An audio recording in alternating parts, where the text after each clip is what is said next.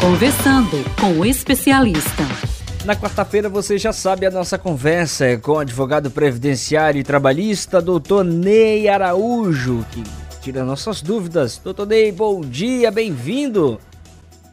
Bom dia, Railson John. Bom dia para todos os ouvintes da nossa Rádio Olinda. Vamos trabalhar? Vamos trabalhar, doutor Ney Araújo. Tem pergunta já aqui no nosso WhatsApp que chega. Diz aqui, doutor Ney, eu quero saber como é que eu posso acompanhar o pagamento do meu INSS? Bem, é, pelo portal né, do, do INSS, lá no meu INSS, a pessoa pode sim ter todas as informações é, quanto ao seu pagamento.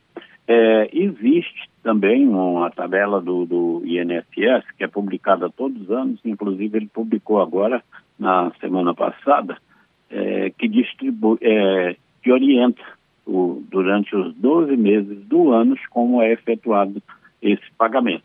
E mais é simples, porque a pessoa com aquele último dígito, não é, antes do, do da, da, numeração ali, que ele tem do, o número do benefício.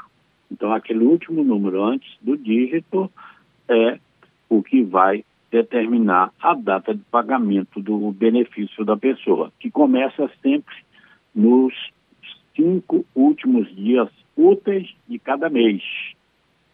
Começa o pagamento para quem recebe apenas salário mínimo, vai até o quinto dia útil do mês seguinte.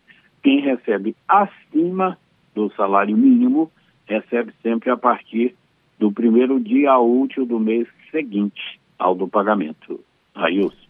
Tá certo, doutor. Sanada essa dúvida, então é só acompanhar no site do INSS. Correto, correto. Tem mais uma dúvida aqui. É, eu não vou lembrar o nome do ouvinte aqui, doutor. O senhor me perdoa, eu estou procurando aqui o nome. Mas a pergunta dele é a seguinte: como é que ele procede? Ele está tentando contratar uma secretária do lar. Como é que ele procede para fazer o contrato de trabalho dessa, dessa funcionária, doutor? Ele quer saber desse detalhe. Bom, é, o contrato, cada contrato tem as suas particularidades, não é? Se ele puder ter orientação de um advogado é, trabalhista para fazer esse contrato, seria o ideal, porque aí o advogado vai procurar saber dele quais as particularidades desse contrato. Por exemplo, é, especificar o horário de trabalho, se haverá é, o acompanhamento dessa pessoa em viagens ou não, uhum. enfim. Como eu disse, cada caso é um caso, precisa das suas particularidades. Mas, mas, se ele desejar é, tomar a iniciativa de fazer esse contrato, ele pode, aí na, na internet, ele vai encontrar é, centenas de modelos de contratos. Tá certo. É o Antônio Rodrigues lá da Madalena, doutor. Ele foi ele que fez essa pergunta aí sobre a questão contratual para uma secretária do lar. Obrigado, Antônio, pela participação. Espero a gente ter poder ajudar de alguma forma. E, e doutor, posso juntar o meu tempo de serviço para pedir seguro-desemprego? Pode sim, pode, é, é, permitido. Imagine que você, por exemplo, para você obter o primeiro pagamento no, de, ou fazer a primeira solicitação na sua vida do seguro-desemprego, é, você vai ter que mostrar que trabalhou 12 meses, pelo menos, nos últimos 18 meses. Você pode ter entrado no emprego e saído, entrado em outro. E você pode a, a, acumular, né? Você pode juntar esses períodos, não é? Ou imagine que você tenha dois empregos você pode ser dispensado de um e nesse período você também vai poder fazer a junção. Então é sempre possível, viu, Railson? Uhum. Tem mais uma dúvida aqui, doutor, agora de uma mãe. Meu filho tem quatro anos de idade.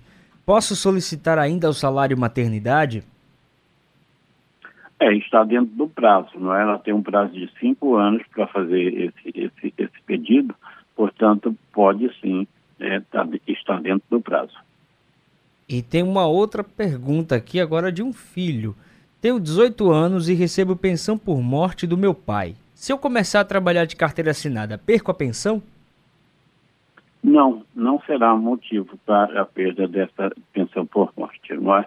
A pensão por morte, como nós sabemos, tanto para o filho como a filha, ela é paga até os 21 anos de idade.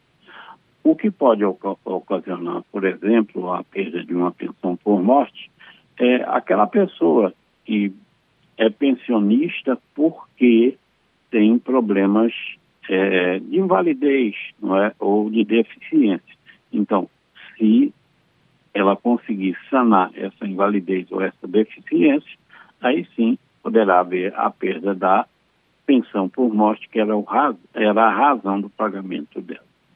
Tem duas perguntas aqui, doutor, que eu acredito que bate forte muito na, na questão de dúvidas dos nossos ouvintes. A primeira é a seguinte: estou afastado da empresa por acidente de trabalho. A empresa tem por obrigação que pagar o meu FGTS? Sim. é a determinação da lei. A pessoa afastada em gozo de auxílio doença acidentário, ela tem direito aos depósitos do FGTS como se trabalhando estivesse. Ou seja, a empresa não vai pagar ele esse FGTS, a empresa vai depositar na conta individual deste trabalhador por todos os meses aquele valor correspondente a como se ele estivesse trabalhando.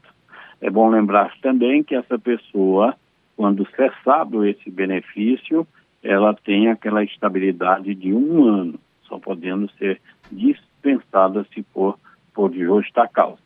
Dependendo do acidente, não, é, como ele ocorreu, pode haver o, uma ação não é, na Justiça do Trabalho pedindo indenização por danos morais, materiais, estéticos, dependendo do acidente ocorrido. E, como eu já disse, essa pessoa pode tanto é, oferir um auxílio doença acidentária, como se for é, um acidente que provoque a incapacidade dele total, ele poderá então gozar também uma aposentadoria por invalidez. Railson. Tem mais um questionamento aqui, doutor. É, sou aposentado e tenho uma doença grave. Tenho direito à isenção do imposto de renda? Existe uma lei específica da, da, da década de 80 é, que lista, por exemplo, 18 doenças que podem é, é, podem gerar né, o direito a essa isenção do imposto de renda do aposentado, do pensionista. É, por exemplo, nessa lista que eu disse, 18 doenças, tem ah, um dos motivos é se a pessoa for acometida de uma cegueira, se a pessoa for acometida de neoplasia maligna e, e tantas outras. Então é preciso verificar se essa pessoa tem alguma dessas doenças ou alguma que seja equivalente a essas que já estão lá na lei. Tá certo. Doutor Ney Araújo, quero agradecer sua participação nesta semana, nesta quarta-feira, dia 14. Muito obrigado e até semana que vem, se Deus quiser. Eu que agradeço, Railson, a você, agradeço a todos os ouvintes. Tenham todos uma ótima semana e até a próxima, se Deus quiser.